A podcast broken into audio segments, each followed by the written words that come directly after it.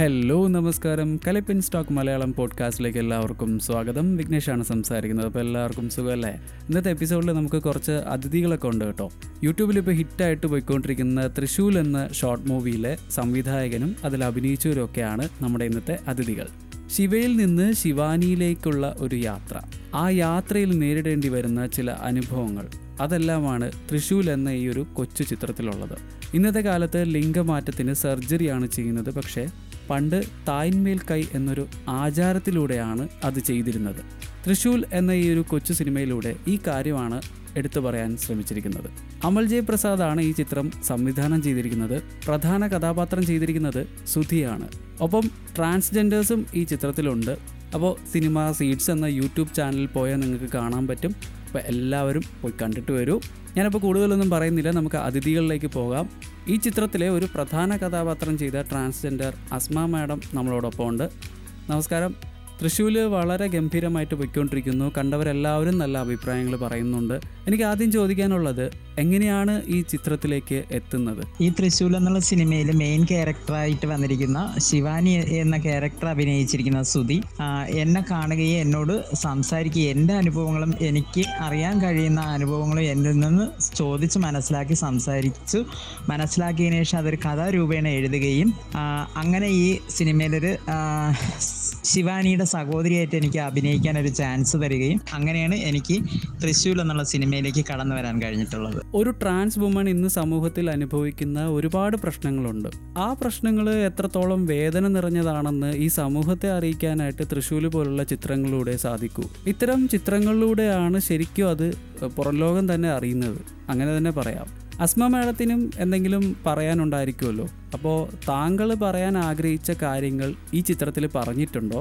ചിത്രം കണ്ടതിന് ശേഷമുള്ള അനുഭവം, ആ ഒരു അനുഭവം എന്താണ്? ഒരു ട്രാൻസ്ജെൻഡറിൻ്റെ ജീവിത കഥ പറയുന്ന ഈ തൃശ്ശൂൽ അത് കറക്റ്റ് ഒരു ട്രാൻസ്ജെൻഡറിൻ്റെ കഥ തന്നെയാണ് പറയുന്നുണ്ട്. ആ ട്രാൻസ്ജെൻഡർ വീട് വിട്ടു പോകുമ്പോൾ ഉള്ള വീട്ടിൽ അനുഭവിക്കുന്ന കഷ്ടപ്പാട്, വീട്ടിലുള്ളൊരു ഉപദ്രവം, അതെല്ലാം സഹിച്ചിട്ട് ഈ നാട് വിട്ടു പോയി വേറൊരു നാട്ടിൽ പോയി അവിടെ കഷ്ടപ്പെട്ട് പിച്ചെടുക്കുകയോ സെക്സ് വർക്ക് ചെയ്യുകയോ ചെയ്തിട്ട് തിരിച്ച് കക്ഷിയുടെ ഇഷ്ടപ്രകാരം ജീവിതത്തിലേക്ക് കടന്നു വരുമ്പോഴും നമ്മുടെ സമൂഹത്തെ ഇപ്പോഴും അനുഭവിക്കുന്ന ഒരു സങ്കടകരമായ ഒരു കാര്യമാണ്.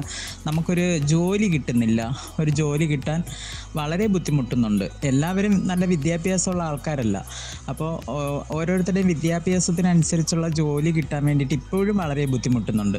പക്ഷേ സർക്കാരിൻ്റെ ഭാഗത്തു നിന്ന് കുറച്ച് നല്ല രീതിയിൽ സപ്പോർട്ടുകളും കാര്യങ്ങളും കിട്ടുന്നുണ്ടെങ്കിലും ഈ ജോലിയുടെ കാര്യത്തിലോ താമസത്തിൻ്റെ കാര്യത്തിലോ ഒരു ട്രാൻസ് അനുഭവിക്കുന്നത് വളരെ ദുർഘടമായ പാതകൾ തന്നെയാണ്. തൃശ്ശൂൽ യൂട്യൂബിൽ വരുന്നതിന് മുൻപ് തന്നെ ഞാൻ പല പ്രിവ്യൂ ഷോയിലും കണ്ടതാണ്. പല വട്ടവും കാണുമ്പോൾ അതിൽ വളരെ വേദന അനുഭവപ്പെടുന്ന ഒരു കാഴ്ച എന്ന് പറയുന്നത് തായന്മേൽക്കൈ എന്ന ആ ചടങ്ങ് കാണുമ്പോഴാണ്.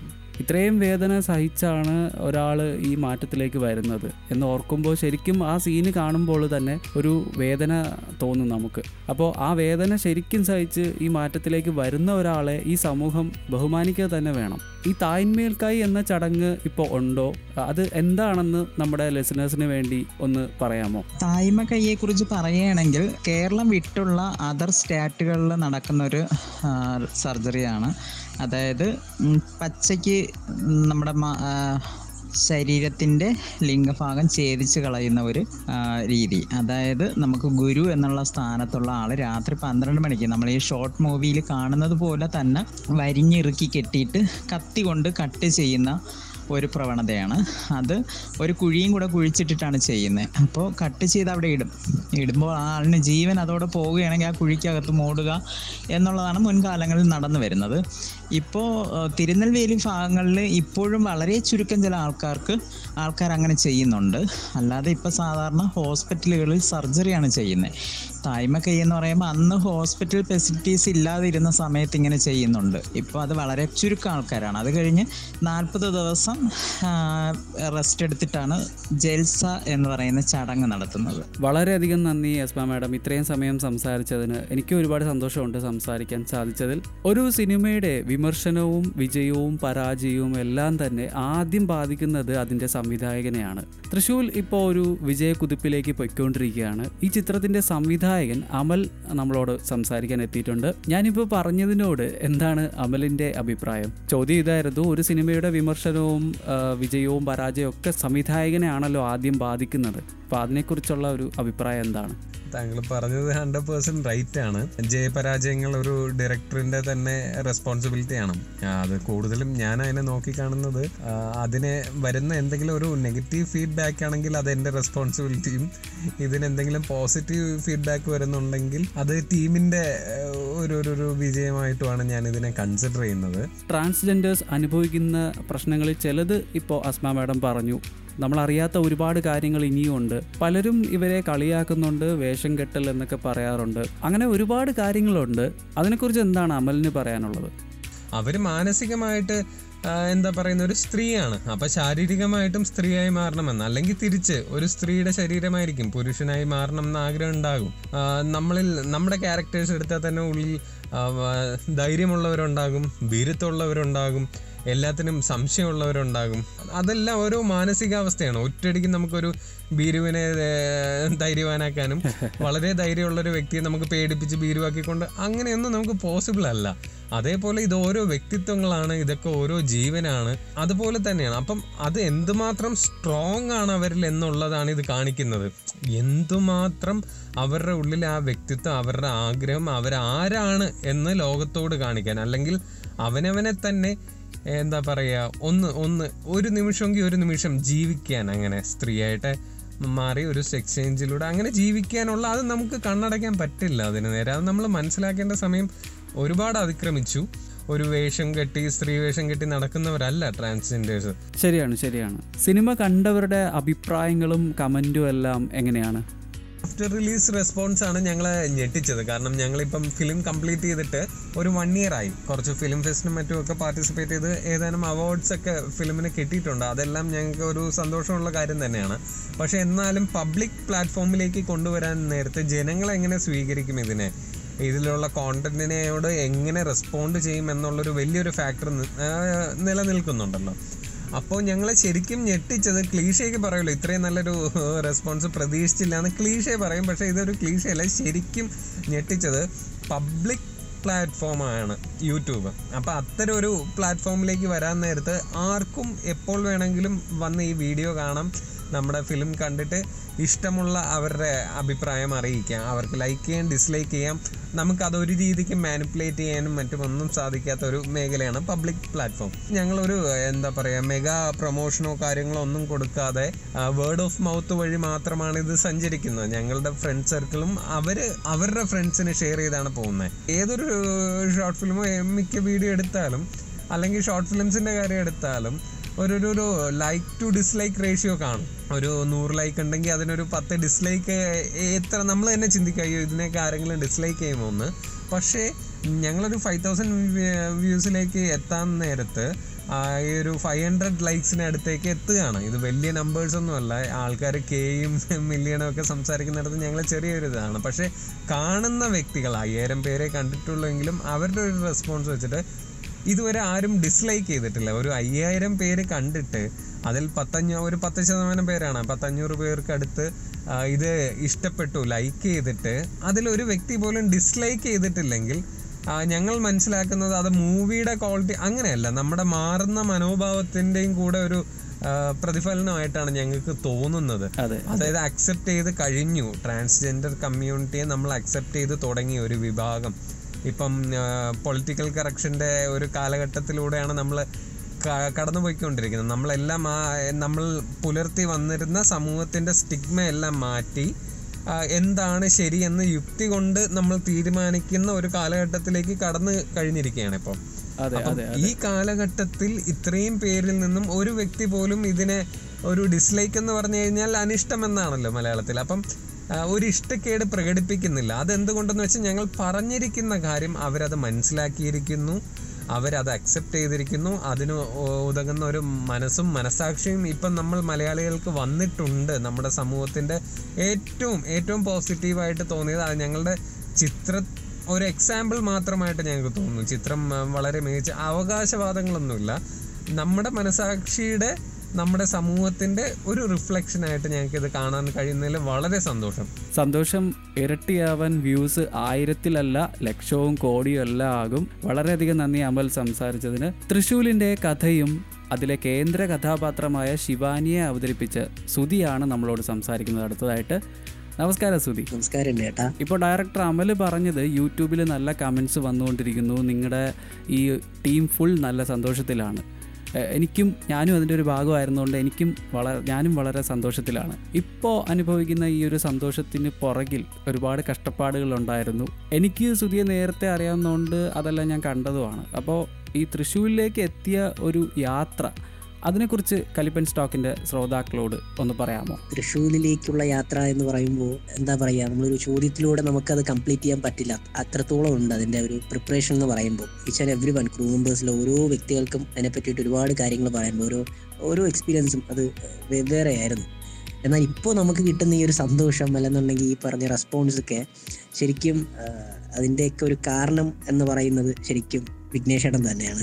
കാരണം ഐ സ്റ്റിൽ റിമെമ്പർ, എനിക്കറിയാം അത് ഓരോ ദിവസവും എന്നെ മോർണിംഗ് മെസ്സേജ് അയച്ചും വിളിച്ചും വീട്ടിൽ വരുമ്പോൾ പറഞ്ഞും ഒക്കെ അത്രത്തോളം ഇതിനെ പുറത്തോട്ട് പ്രേക്ഷകരിലേക്ക് എത്തിക്കണം എന്ന് പറഞ്ഞിട്ട് ഉള്ളൊരു ഒരു വാശി ക്രൂ മെമ്പേഴ്സിന് അകത്ത് നിന്നുകൊണ്ട് തന്നെ അതിനെ പ്രകടിപ്പിച്ച ഒരു വ്യക്തിയാണ് വിഘ്നേഷേട്ടൻ.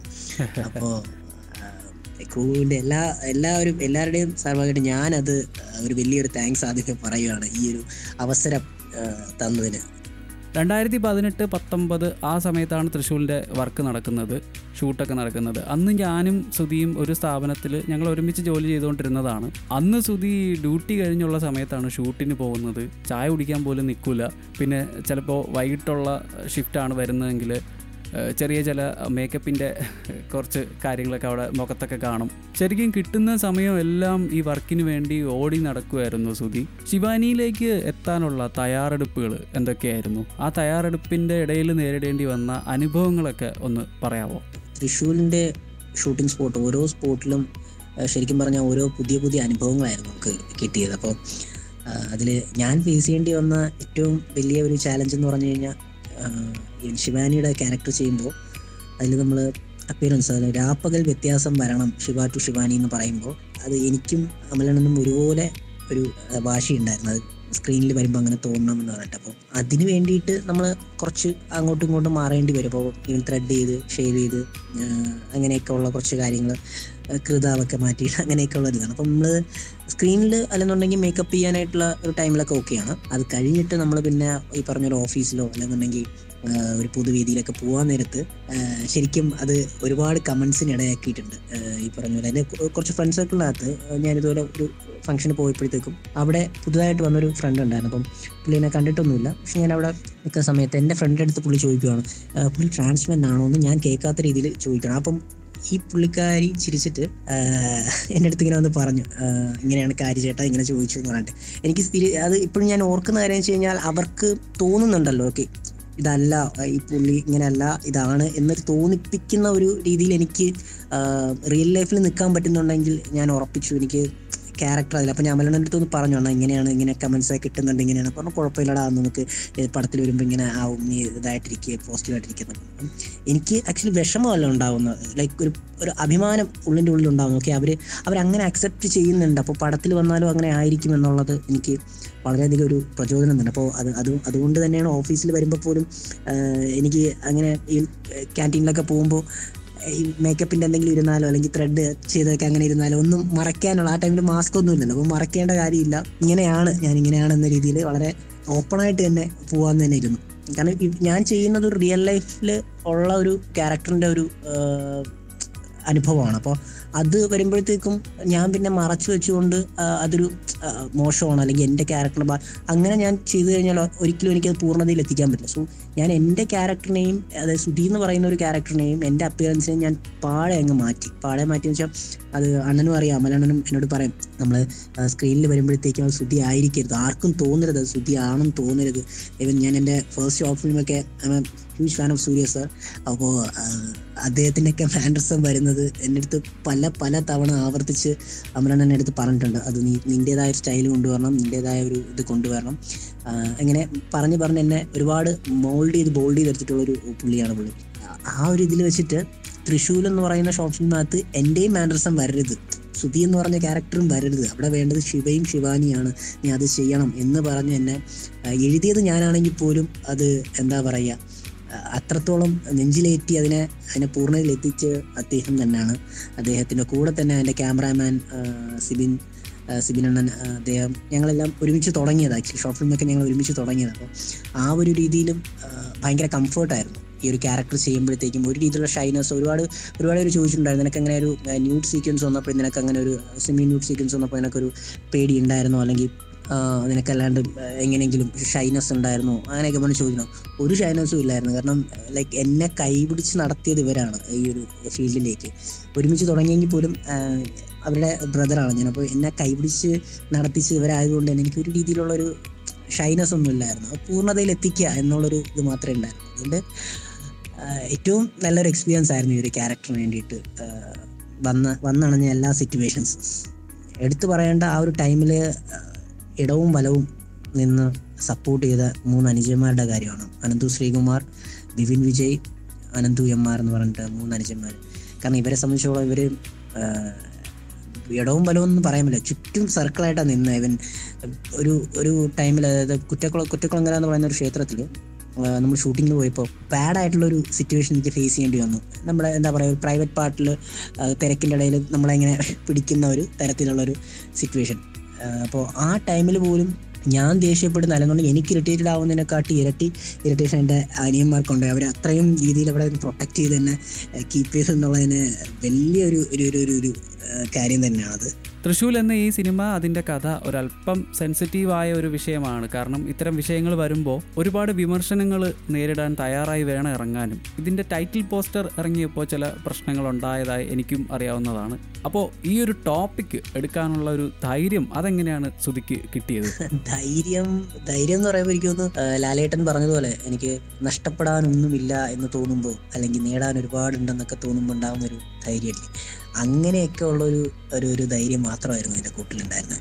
ഒരുപാട് നോ അല്ലെങ്കിൽ നടക്കില്ല, പറ്റില്ല എന്നീ റിപ്ലൈസിൻ്റെ ഒരു ആഫ്റ്റർ എഫക്ട്സ് ആണ് ശരിക്കും പറഞ്ഞാൽ തൃശ്ശൂരിൻ്റെ ഒരു ഒരു തുടക്കമെന്ന് തന്നെ പറയാം. അപ്പോൾ അതിൽ അതിനൊക്കെ ശേഷം ഫേസ് ചെയ്യേണ്ടി വന്നതെന്ന് പറഞ്ഞാൽ ഈ പറഞ്ഞ പോലെ ടൈറ്റിലിൻ്റെ കാര്യത്തിലൊക്കെ ഒരുപാട് ടൈറ്റിൽ വന്നപ്പോഴത്തേന്നെ ഒരുപാട് വിമർശനം വന്നിട്ടുണ്ടായിരുന്നു. അതൊരു എന്താ ഒരു പാർട്ടി ഒരു പാർട്ടിയെ ബേസ് ചെയ്തിട്ട് അവരെ സപ്പോർട്ട് ചെയ്തിട്ടുണ്ട് ചെയ്യുന്ന ഒരു വർക്കല്ലേ, അവർക്ക് വേണ്ടിയിട്ട് ചെയ്യുന്ന വർക്കല്ലേ. നമ്മൾ പ്രീമിയറിൻ്റെ ടൈമിൽ തന്നെ ഇൻവൈറ്റ് ചെയ്തപ്പോൾ ശരിക്കും കിട്ടിയൊരു ഫീഡ്ബാക്കാണ് ഒരു പ്രമുഖ വ്യക്തിയിൽ നിന്ന്.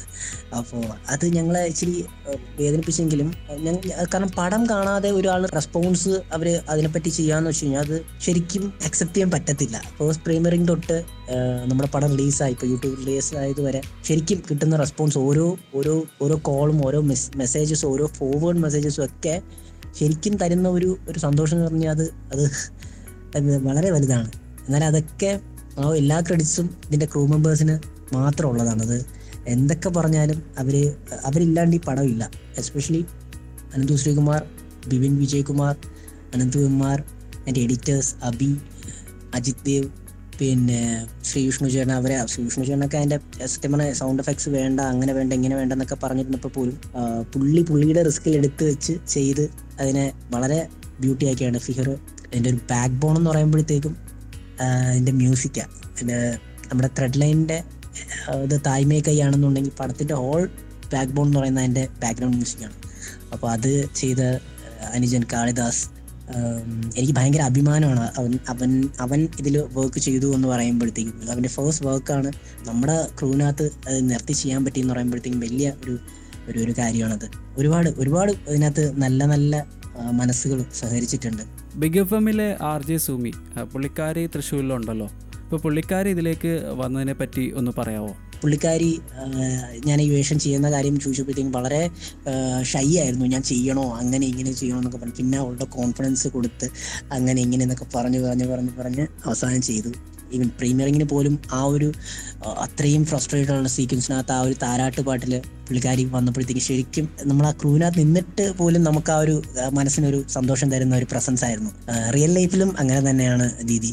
കിട്ടിയ കമൻസിൽ എനിക്ക് ഏറ്റവും ഇഷ്ടപ്പെട്ട കമൻസ് എന്ന് വെച്ചാൽ പ്രേക്ഷക മനസ്സിനെ മുൾമുനയിൽ നിർത്തിയ ഡയറക്ടർ കുളിർമ തന്നത് സുമി ചേച്ചിയുടെ മുഖം കാട്ടിയാണെന്ന് പറഞ്ഞിട്ടൊരു ഒരു കമൻറ്റ് ഉണ്ടായിരുന്നു. അതെനിക്ക് വളരെ ഇഷ്ടപ്പെട്ടൊരു കമൻറ്റ്. ഞാൻ അത് ചേച്ചിയോട് പറയാൻ ചെയ്യും. ഞാൻ ദീദി എന്നാണ് വിളിക്കുന്നത്. മാത്രമല്ല ആ പാട്ട് പാടിക്കുന്ന ശ്രുതി ശിവപ്രകാശ് എന്ന് പറഞ്ഞൊരു ചേച്ചിയാണ്. Such a beautiful voice. എല്ലാം ഈ ക്രെഡിറ്റ്സ് എല്ലാം അവർക്ക് പോയി ചേരുന്ന കാര്യങ്ങളാണ്. Okay okay okay thank you Sudhi. ഒരു സിനിമ കാണുമ്പോൾ നമുക്ക് സങ്കടവും ദേഷ്യവും കരച്ചിലും ഒക്കെ തോന്നുന്നത് അതിലെ കഥാപാത്രങ്ങളുടെ ഒരു പ്രകടനത്തിനൊപ്പം അതിൻ്റെ ബാക്ക്ഗ്രൗണ്ട് സ്കോറും കൂടി വരുമ്പോഴാണ്. തൃശ്ശൂരിലെ ഒരു പാട്ടും ഒപ്പം ബാക്ക്ഗ്രൗണ്ട് സ്കോറും ചെയ്ത കാളിദാസ് നമ്മളോടൊപ്പം ഉണ്ട്. ഹായ് കാളിദാസ്, നമസ്കാരം. എങ്ങനെയാണ് കാളിദാസ് ഈ തൃശ്ശൂർ ടീമിലെത്തിയത്? അതിനെക്കുറിച്ചൊന്ന് പറയാമോ? തൃശ്ശൂർ എന്ന് പറയുന്നത് ഞാൻ ആദ്യമായിട്ട് മ്യൂസിക് ഡയറക്ഷൻ ചെയ്യുന്നവർക്കാണ്. ഞാൻ എങ്ങനെ ഇതിലേക്ക് വന്നെന്ന് ചോദിച്ചാൽ എൻ്റെ ഒരു ഫ്രണ്ടുണ്ട് ബിവിൻ വിജയ് കുമാർ. അപ്പോൾ ബിവിൻ ചേട്ടനാണ് എന്നെ ഈ ടീമിലേക്ക് സജസ്റ്റ് ചെയ്തത്. അപ്പോൾ ആദ്യമായിട്ടൊരു മ്യൂസിക് ഡയറക്ഷൻ ചെയ്യുന്നത് കൊണ്ട് തന്നെ ഒരു തുടക്കക്കാരൻ എന്നുള്ള നിലയിൽ ഒരുപാട് ബുദ്ധിമുട്ടുകളുണ്ടായിരുന്നു. പക്ഷേ ഈ ടീമിലുള്ള ആൾക്കാരെല്ലാം നല്ല സപ്പോർട്ടീവായിട്ട് തന്നെ നിന്നു. സുധി ചേട്ടനാണേലും എൻ്റെ ഡയറക്ടർ അമൽ ചേട്ടനാണേലും എല്ലാവരും നല്ല സപ്പോർട്ടീവായിട്ട് തന്നെ നിന്നു. നല്ലൊരു അനുഭവമായിരുന്നു. തൃശ്ശൂർ ടീമിൽ വന്ന ശേഷമുള്ള എക്സ്പീരിയൻസ് അതൊന്ന് പറയാമോ? ശരിക്കും പറഞ്ഞാൽ ഇതിൻ്റെ ഡയറക്ടർ അമൽ ചേട്ടൻ പുള്ളിക്കാരൻ്റെ ആ ഒരു വിഷൻ അത് പുള്ളി കൃത്യമായിട്ട് എനിക്ക് പറഞ്ഞ് മനസ്സിലാക്കി തരികയും അത് എന്നാൽ പറ്റുന്നതിൻ്റെ മാക്സിമം വൃത്തിയായിട്ട് ചെയ്യിക്കാൻ എന്നെ സഹായിക്കുകയും ചെയ്തു. എത്രത്തോളം എന്ന് വെച്ചാൽ ഒരു തുടക്കക്കാരൻ മ്യൂസീഷ്യൻ ആദ്യമായിട്ട് മ്യൂസിക് ഡയറക്ഷൻ ചെയ്യുന്ന ഒരാൾ എന്നുള്ള നിലയിൽ ഒരുപാട് ചാലഞ്ചസ് ഉണ്ടാകും. എങ്കിൽ പോലും ചേട്ടൻ കൂടെ ഇരുന്ന് എല്ലാ കാര്യങ്ങളും കൃത്യമായിട്ട് പറഞ്ഞ് മനസ്സിലാക്കി തരികയും ഇന്നടുത്ത് ഇന്ന ശബ്ദം വേണം, അല്ലെ പ്രോഗ്രഷൻ ഇങ്ങനെ പോകണം, അതെല്ലാം പുള്ളി കൃത്യമായിട്ട് ഒരു നല്ല പേഷ്യൻസോട് കൂടി ഇരുന്ന് പറഞ്ഞു തന്നതിൻ്റെ ഒരു റിസൾട്ടാണിത്. ശരിക്കും പറഞ്ഞാൽ നല്ല സന്തോഷമുണ്ട്. ഇത് അമൽചേട്ടൻ മാത്രമല്ല, സുധിച്ചേട്ടനും ഒരുപാട് ആൾക്കാരിങ്ങനെ നല്ല സപ്പോർട്ടീവായിട്ട് നിന്നതിൻ്റെ ഒരു റിസൾട്ടാണ് ഞാനിതിൽ ചെയ്തൊരു മ്യൂസിക് എന്നാണ് എനിക്കിതിൽ പറയാനുള്ളത്. Okay okay thank you Kalidas. Thrissur കാണുമ്പോഴേ നമുക്കറിയാം അതിലെ ആർട്ട് ഡയറക്ടറായ ആളിന് നല്ല പണിയെടുക്കേണ്ടി വന്നിട്ടുണ്ട്. സിനിമ കാണാത്തവർ എത്രയും പെട്ടെന്ന് തന്നെ പോയി കാണുക, അപ്പോൾ നിങ്ങൾക്ക് മനസ്സിലാവും. തൃശ്ശൂരിൻ്റെ ആർട്ട് ഡയറക്ടർ അനന്തു ശ്രീകുമാർ ഇപ്പം നമ്മളോടൊപ്പം ഉണ്ട്. നമസ്കാരം. തൃശ്ശൂർ ടീമിൽ എത്തിയതും അതിനുശേഷം വർക്ക് നടന്നപ്പോഴുള്ള അനുഭവങ്ങളൊക്കെ ഒന്ന് പറയാമോ? ഈ സിനിമയെ പറ്റി പറയുമ്പോൾ ഇതൊരുപാട് കാലത്തിന് മുമ്പേ സഞ്ചരിച്ചൊരു കഥയാണ്. ഇത് ഷൂട്ട് ചെയ്യുന്ന സമയത്തൊന്നും തന്നെ ഇപ്പോൾ ഉള്ള തരത്തിലൊരു അക്സെപ്റ്റൻസ്, ഈ ട്രാൻസ് കമ്മ്യൂണിറ്റി എന്ന് പറയുന്ന ആൾക്കാർ എന്താണ് എങ്ങനെയാണ് എന്നുള്ളൊരു അക്സെപ്റ്റൻസ് അറിവോ ഈ സമൂഹത്തിൽ മൊത്തത്തിൽ ഇല്ലായിരുന്നു. അതിനുശേഷം ഉണ്ടായ നിരവധി പ്രശ്നങ്ങളിലൂടെയാണ് ഇപ്പോൾ കണ്ടുവരുന്ന രീതിയിലുള്ള ഒരു അംഗീകാരം ഈ മൊത്തത്തിലുള്ള ആ വലിയ കൂട്ടായ്മയ്ക്ക് കിട്ടിയത്. ശരിയാണ്, ശരിയാണ്. ഈ ഷൂട്ട് ചെയ്യുന്ന സമയത്തൊക്കെ തന്നെ ആൾക്കാർക്ക് ഇതിനെപ്പറ്റി അറിയുകയോ ഇല്ലെങ്കിൽ മറ്റൊരു തരത്തിലുള്ള മനോഭാവമായിരുന്നു അങ്ങനെയുള്ള ആൾക്കാരോട് സമൂഹത്തിൽ മൊത്തത്തിലേ ഉണ്ടായിരുന്നത് പലയിടത്തും. അതൊക്കെ കൊണ്ട് തന്നെ ഇതിന്റെ ഷൂട്ടിങ്ങിന്റെ സമയത്തും ഒക്കെ തന്നെ ഒരുപാട് പ്രശ്നങ്ങള് ആൾക്കാരുടെ മനോഭാവത്തിൽ നിന്നൊക്കെ നമുക്ക് ഫേസ് ചെയ്യേണ്ടി വന്നിട്ടുണ്ട്. നമ്മുടെ കഥയും അത്രയും കോംപ്ലക്സ് ആയിരുന്നു. കാരണം ഒരാൾക്ക് പെട്ടെന്ന് പറഞ്ഞു കൊടുക്കാൻ പറ്റാത്ത രീതിയിലുള്ള സന്ദർഭങ്ങളും അല്ലെങ്കിൽ നമ്മൾ ഷൂട്ട് ചെയ്യുന്ന കണ്ടാൽ പോലും ആൾക്കാർ പല രീതിയിലും തെറ്റിദ്ധരിക്കപ്പെടാവുന്ന രീതിയിലുള്ള പല സീനുകളാണ് നമ്മുടെ ഈ ഒരു സിനിമയ്ക്കകത്തുള്ളത്. അതിന്റെ കഥാതന്തു അത്രയും വലിയൊരു ആശയവും ചിന്തയൊക്കെ ഉള്ളതാണ്. അതേപോലെ തന്നെ ഈ ഓരോ സീനുകളുടെയും സെൻഷ്വാലിറ്റി, അത് വളരെ സെൻഷ്വൽ ആയിട്ടുള്ള സീനുകളാണ് മറ്റ് പല ഷോട്ടുകളിൽ ഉൾപ്പെടുത്തിയിട്ടുള്ളത്. ഷൂട്ട് ചെയ്യുന്ന സമയത്തൊക്കെ ഒരുപാട് ആർട്ടിനാണെങ്കിലും ഡയറക്ഷനാണെങ്കിലും കണ്ടു നിൽക്കുന്ന ആൾക്കാർക്കാണ് കൂടുതലും പ്രശ്നങ്ങളുള്ളത്. അപ്പോൾ അങ്ങനെ പല കാരണം പല സീനുകളും രാത്രി ഷൂട്ട് ചെയ്യേണ്ടി വരുന്നിട്ടുണ്ട്. കാരണം രാത്രി ഷൂട്ട് ചെയ്യുമ്പോൾ ഉള്ള ബാക്കി ചുറ്റുപാടുമുള്ള പ്രശ്നങ്ങൾ, അതേപോലെ തന്നെ നമുക്ക് കൊല്ലത്ത് ഒരു ഉത്സവത്തിന്റെ ഒരു വലിയ ഉത്സവം നടക്കുന്നതിനിടയിലൂടെ നമുക്കിത് ഷൂട്ട് ചെയ്യേണ്ടി വന്നിട്ടുണ്ട്. അപ്പോൾ ആ സമയത്ത് ഷൂട്ട് ചെയ്യുമ്പോൾ നമ്മുടെ ക്രൂവിന് മറ്റാൾക്കാരിൽ നിന്ന് ഏറ്റിട്ടുള്ള പ്രശ്നങ്ങൾ, നമുക്ക് അങ്ങനെ കുറെ കാര്യങ്ങൾ ഉണ്ടായിട്ടുണ്ട്. അതേപോലെ തന്നെ ക്ലൈമാക്സ് സീനിലൊക്കെ വരുമ്പോൾ ഭയങ്കര സെൻഷ്വൽ ആയിട്ടുള്ള സീനാണ് ക്ലൈമാക്സിലൊക്കെ എത്തുന്ന സമയത്ത്. അപ്പോൾ ആ സീനുകൾ ഷൂട്ട് ചെയ്യാനുള്ള ഒരു സ്ഥലം കണ്ടെത്തുന്നത് വലിയ ഒരു ലൊക്കേഷൻ ഹണ്ട് തന്നെ വേണ്ടി വന്നു. കാരണം നമുക്ക് വലിയ ക്രൂവും കാര്യങ്ങളൊന്നും ഇല്ല. ഒരു വലിയ ക്രൗഡ് വന്നു കഴിഞ്ഞാൽ തന്നെ മൊബിലൈസ് ചെയ്യാനുള്ള രീതിയിലുള്ള സാങ്കേതിക പരിപാടികളൊന്നും നമ്മുടെ കയ്യിലില്ല. വളരെ ചുരുങ്ങിയ കാര്യങ്ങളും ലൈറ്റും ക്യാമറയൊക്കെ വെച്ചിട്ടാണ് നമ്മൾ ഇതെല്ലാം ചെയ്യുന്നത്. ആൾക്കാരും ആരും വരാത്ത രീതിയിൽ അല്ലെങ്കിൽ പരിമിതമായ ആൾക്കാരുള്ള സ്ഥലങ്ങൾ, പിന്നെ ഒരു കോവിലിന്റെ ആംബിയൻസ് മുഴുവൻ നമുക്ക് ചെയ്യേണ്ടി വരും. ഒരുപാട് കഷ്ടപ്പാട് ഒക്കെ ഉണ്ടാക്കേണ്ടി വന്നിട്ട് അത്രയും ഒരു എക്സ്പീരിയൻസ് ആണ് വലിയ രീതിയിലുള്ള. ആ ഒരു എക്സ്പീരിയൻസ് ചെയ്യാൻ പറ്റിയതിൽ ഞാൻ വളരെയധികം സന്തോഷിക്കുന്നു.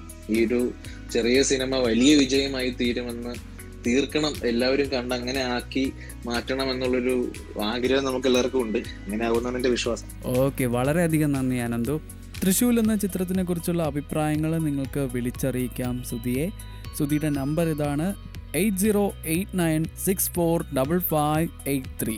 എന്തായാലും ഇങ്ങനെ ഒരു പോഡ്കാസ്റ്റ് അല്ലെന്നുണ്ടെങ്കിൽ എന്താ പറയുക, ഇങ്ങനെ ഇത്രയും ക്രൂസിനെ ഉൾപ്പെടുത്തിയിട്ട് ഉള്ളൊരു ഒരു ഇൻ്റർവ്യൂ എടുത്തതിന് വിഘ്നേശ്വരന് താങ്ക് യു സോ മച്ച് ചേട്ടാ, താങ്ക് യു സോ മച്ച്. അപ്പോൾ തൃശ്ശൂൽ കാണാത്തവരെല്ലാവരും വേഗം തന്നെ സിനിമാ സീഡ്സ് യൂട്യൂബ് ചാനലിൽ പോയി പടം കാണുക.